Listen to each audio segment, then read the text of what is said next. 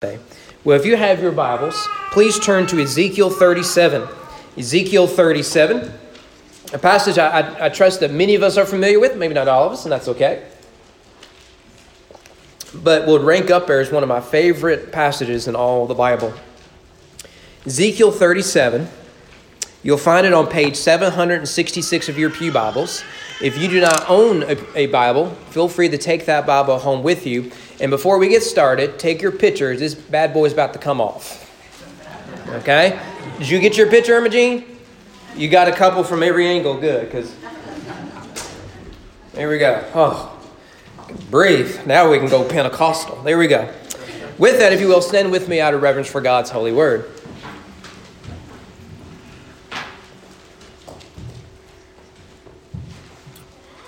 The prophet Ezekiel writes on the inspiration of the Holy Spirit, verse 1 hand of the Lord was upon me, and he brought me out in the spirit of the Lord and set me down in the middle of the valley. It was full of bones.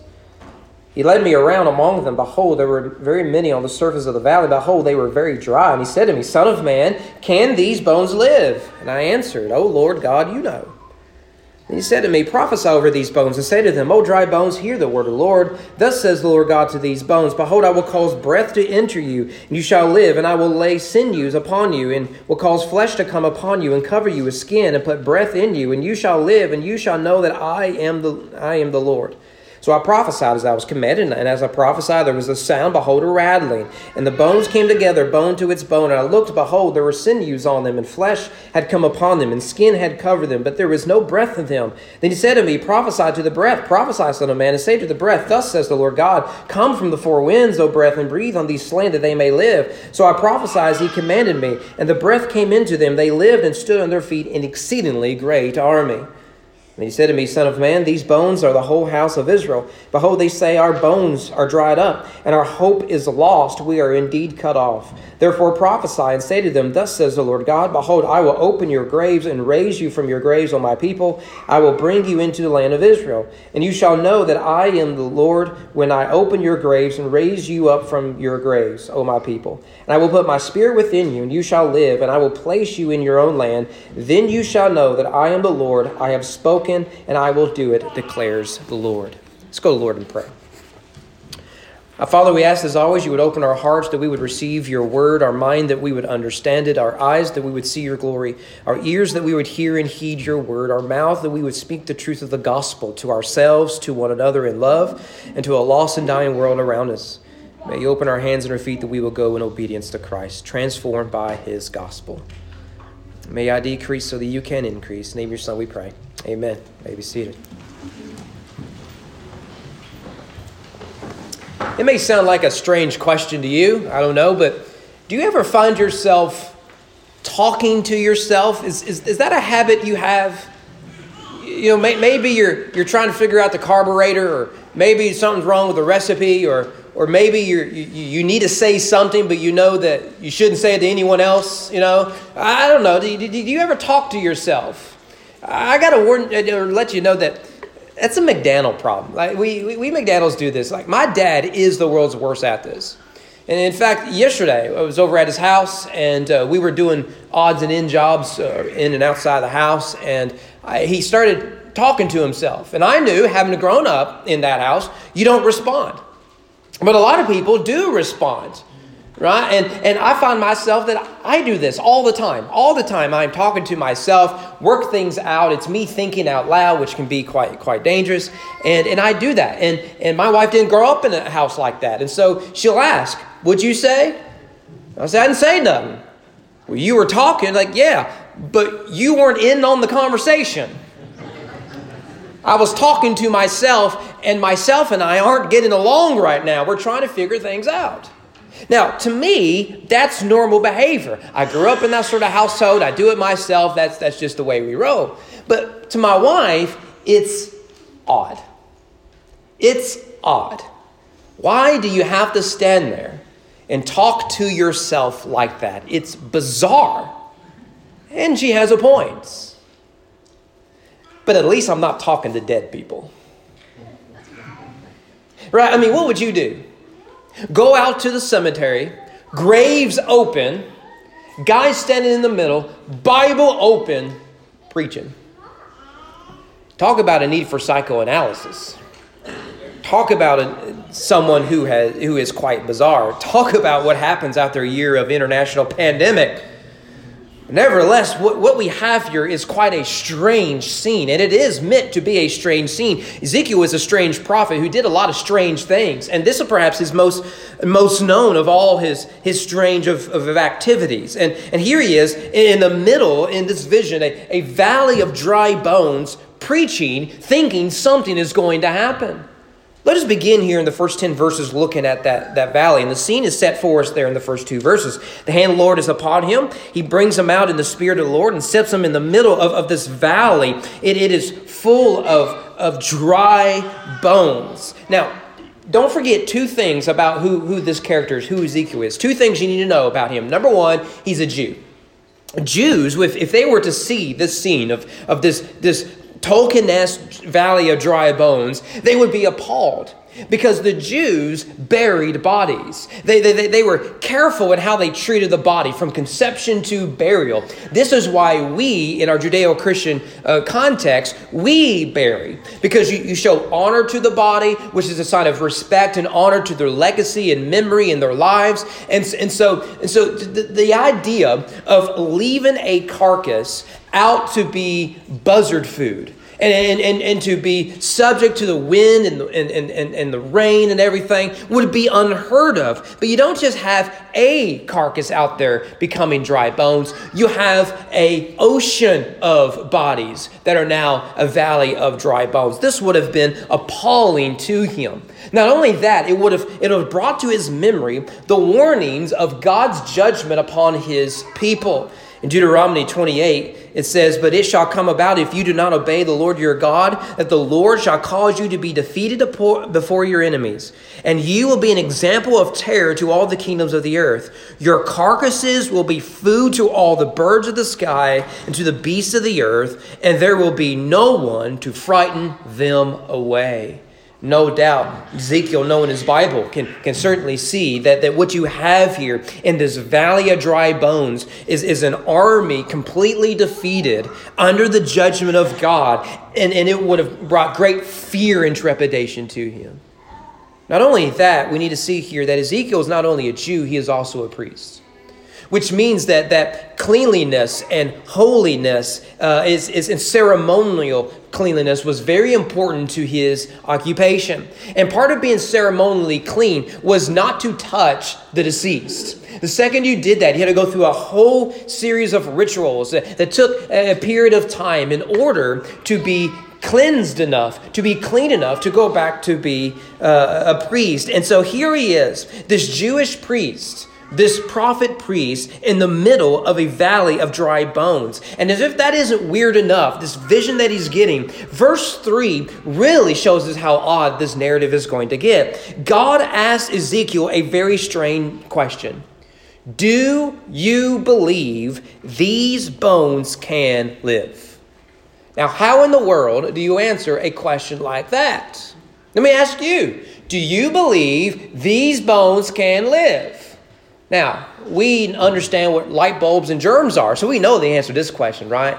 We educated, right? I, I went to public school in Owen County, so you know I know the right answer, right? And the answer is no.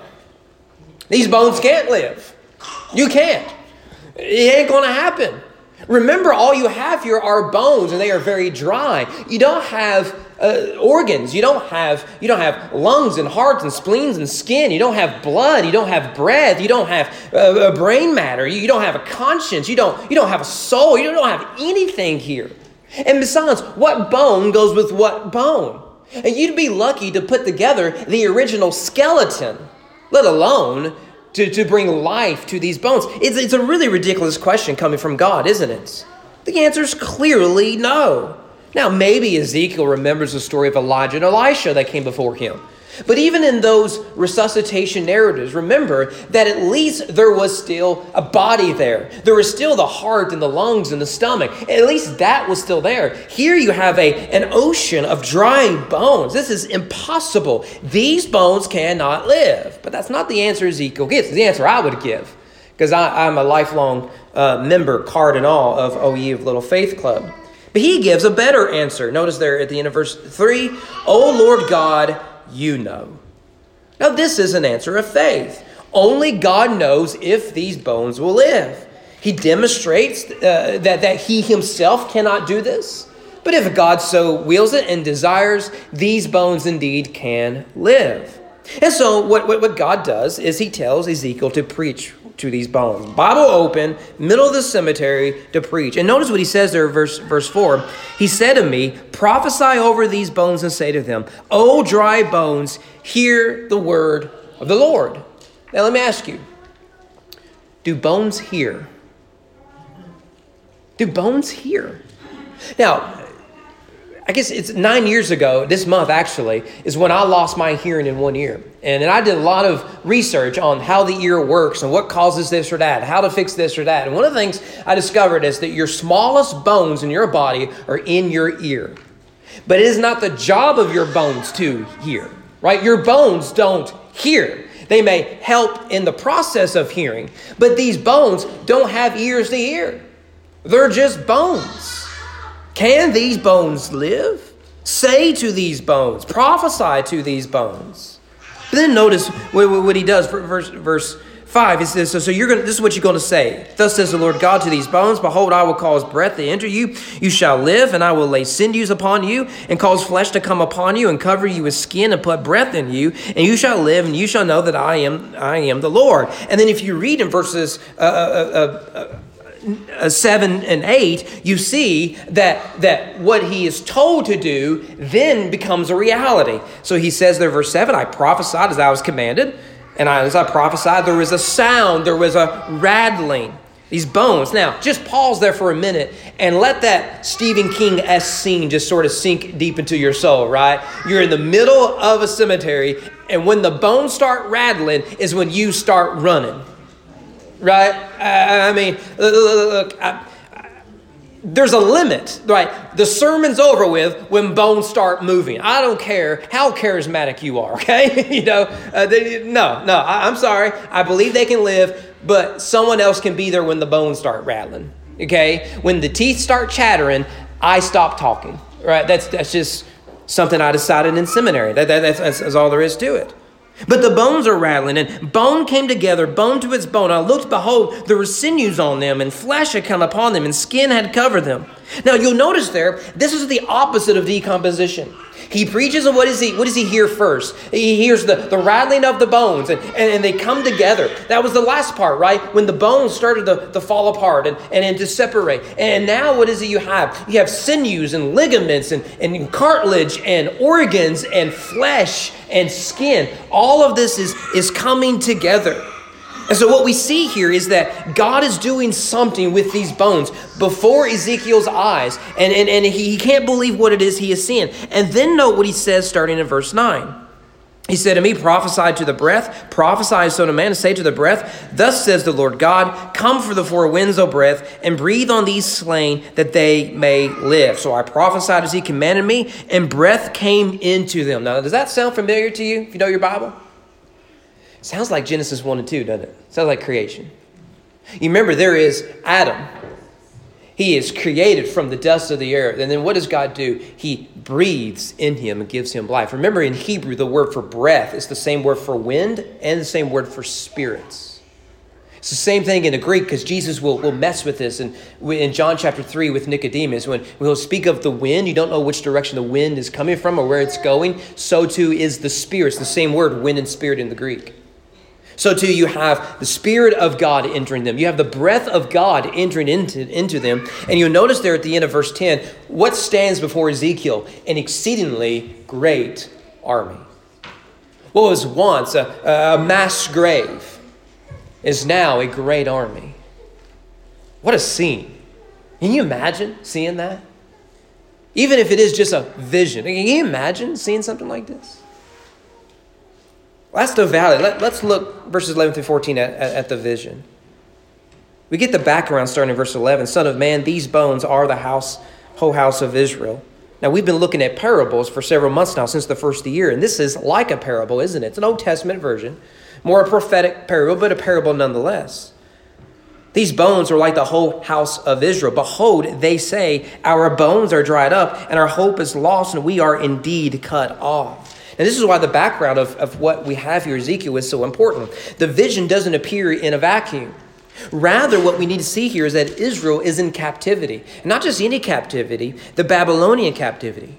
You know the story, right? When, when, when the northern tribes are already taken and gone, so all you have left are the two remaining tribes of Judah and Benjamin. And, and here comes Nebuchadnezzar, who then will become King Nebuchadnezzar. And he desecrates uh, the city, he destroys the temple, he pollutes the land, and he spreads out the people. So, so he doesn't move them all to one area, nor does he conquer them and subjugate them. No, he spreads them out in the hopes that they would become like a valley of dry bones. How do you know that this tribe is with this tribe? These people are pure these people over here are still holy and that they haven't given in to the pagan culture all around them. And so, what you have then is this feeling that all hope is lost. There is nothing they can do to revive the promises of God given to their ancestors and the people of Israel. God had warned them that if they had remained obedient, God will bless them. But if they were disobedient and and and and what would follow would be that of destruction and captivity. And so, what we see in the Babylonians is the wrath of God burning against his people. And so, to them, their circumstances were hopeless. They was dispersed throughout the ancient Near Eastern world. All hope was lost. They were a valley of dry bones. But you'll notice what happens in verse 12. Going all the way down to verse 14, I want you to highlight one word as we go through here. See if you can catch the word I want to emphasize. I will open your graves. I will cause you to come out of your graves. I will bring you into the land of Israel. Then you will know that I am the Lord I have opened your graves. I have caused you to come up out of your graves. I will put my spirit within you. I will place you on your own land, and you will know that I have spoken and I have done it. What's the most important word in those three verses? It isn't what Ezekiel did. It's not what Israel had accomplished. It is what God had done by his mights. You tell me outside of Ezekiel, standing in the middle of dry bones preaching, does he do in this story? He does absolutely nothing. You tell me what, what incredible deeds these dry bones do to deserve their resurrection. Anything? No. This is exclusively the creative work of a redeeming God. So, too, we see what Ezekiel is trying to tell his people God alone will do the impossible. God alone will bring redemption. God alone, by His grace, will set them free. It is God who calls, it is God who raises, it is God who revives, it is God who does all for His glory. Well, if that's the valley and the vision, what, what do we do with this? Well, why is this so important to look at on Resurrection Sunday? I think there's a couple points we need to make looking at this text. The first is is that I believe there is not a more fitting image of our culture than a valley of dry bones. If there ever was a so-called Christian America, I'm convinced it is no more. We are watching in real time what happens to a society when God hands citizens over to their debased desires. We are a valley of dry bones. But what concerns me the most is our response to such a valley. We stand in front of a TV, panicked. We get worked up over every election. And we are, we are consumed with fear. Why? Are we not a people of hope? If Christianity can be conceived and even thrive in the Roman Empire, it certainly can be revived and thrive in our very own. If you believe these bones can live, now is not a time to despair. This does not mean that the future may not be difficult for us as believers or, or as the church. And regardless of, of the likelihood of increased struggles in a growing hostile society, we must never give up hope. God is the giver of life. Even in the midst of a valley of dry bones, we must live by faith and hope to the very end. What we need is not a new system, not a new government, not new leaders, not more legislation, not better celebrities or more followers online. What we need is resurrection. Do you believe that these bones can live? But it's not only do I see that there's not a more fitting image of the culture than a valley of dry bones, I'm afraid there's not a better image of the church than a valley of dry bones. Look, we've all read the articles, we've all seen the studies, we've all bemoaned the slow decline of our churches. And let us be honest, what we need to see here is not just the numerical decline of Christianity, but the spiritual decline of many of our churches. I believe the decay of the culture is the direct result of the decay of the local church. We have become so focused on lesser things that over these decades, perhaps even a century or more, we have lost sight of the most important thing, and that is Jesus Christ and Him crucified. Let us ponder for a minute all that we've done and accomplished and focused on over the many years, perhaps the beginning of this church life and all the other churches. Have we become distracted by lesser things at the cost of the most important thing? What will give each congregation life? Whether the church be large or small, new or old, traditional or contemporary, rural or urban, what gives each congregation life? Is not going back to the way things used to be. It's not old time religion. It's not justifying our own biases. It isn't more of the same. The only thing that will revive a church is a renewed love for our Savior among its members that drives us both to personal repentance and corporate missions. That is our only hope. So, dear church member, are you willing to plant yourself here at this church and serve faithfully until these dry bones live? Or do you want to keep playing consumer? Do not bemoan the culture without fighting for a pure church that is both Jesus focused and gospel centered. For decades, the church has looked more like America than it has like Christ's bride. After all, we've bought into the American notion that what matters most is consumerism and pragmatism. If it sells, it must therefore be good. That's an American way of thinking because as Americans, we think as consumers. I want choices, I want options, I want the best price. So we've cared too much about the size of the stage or the number of programs, how loud the music the style of worship, a more entertaining youth ministry, charismatic leaders with book deals, or larger budgets. We focused on pragmatism and consumerism, and what's gotten lost in it all is Jesus Christ and Him crucified. What we need is resurrection. Do you believe that these bones can live? But it's not only that this is a fitting image of the culture and the church. I also believe at the same time there is not a more fitting image of grace than an army of dry bones. How will God give life to the dry bones of our day? How will God reform our churches and reform each other? If not through traditions and doing things the way we've always done them, then what is the answer? This text gives us two answers that we need to see and remember for the rest of the days of our lives. The first answer is simply the gospel. It's the gospel. In fact, it's, it's here in the text. We, we need to look at the context. Go, go back to chapter 36. This sets up this, this vision of, of the dry bones. Chapter 36, starting in verse 22. Therefore, say to the house of Israel, Thus says the Lord God, It is not for your sake, O house of Israel, that I am about to act, but for my holy name, which you profane among the nations where you went. I will vindicate the holiness of my great name, which has been profaned among the nations, which you have profaned in their midst. You see, the, the, the, the, application to the people of God here in this text is not about the Democrats, not about the Republicans, it's not about the people in D.C., it's about the people in our churches this text is about. You have profaned my name, but I will bring glory to it among the nations.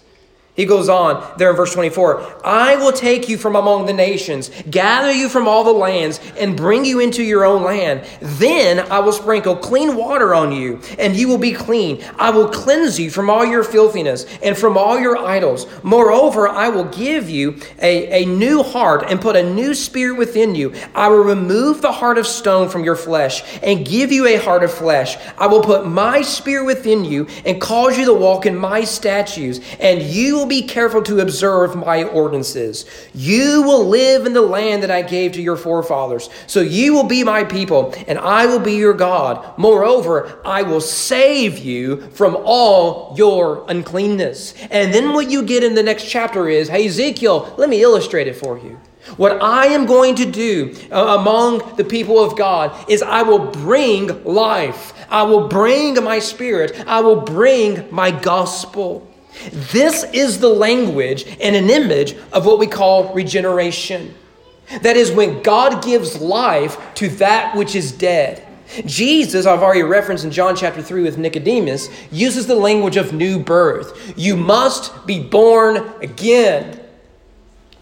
Therefore, unless sinners are reborn by coming to him who gives life, these bones will not live.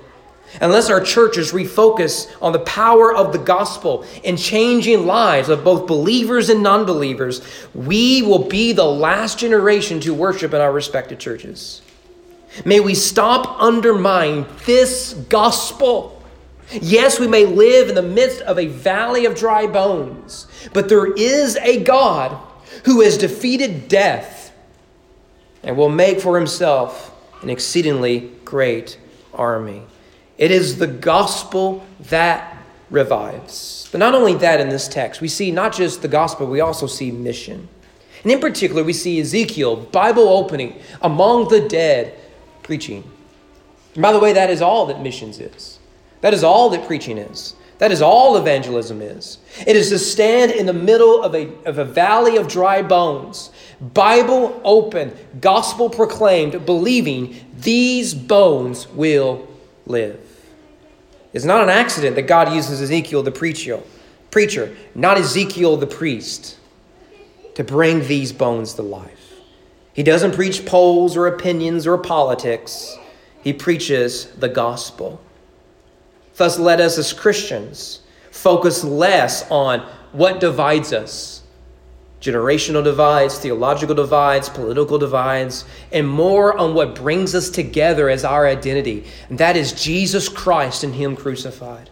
Whether you believe in foreknowledge or foreknowledge should have no bearing on our calling to tell the world about Jesus and his old rugged cross. Whether you grew up listening to Southern gospel or contemporary Christian or even hip hop should not prevent us from learning from each other, growing with each other, encouraging one another, and reaching the world for Christ. Whether you voted for the blue guy or the red guy, or the orange guy or the decaying guy, whichever it might be, it should have no bearing on our call to sinners to repent, beginning with me. It's time we cease all friendly fire and instead aiming our arrows at the real enemy around us the world, the devil, and my own flesh. You see, if, if, if we live in a valley of dry bones, there is an answer and the answer is the grace of Christ.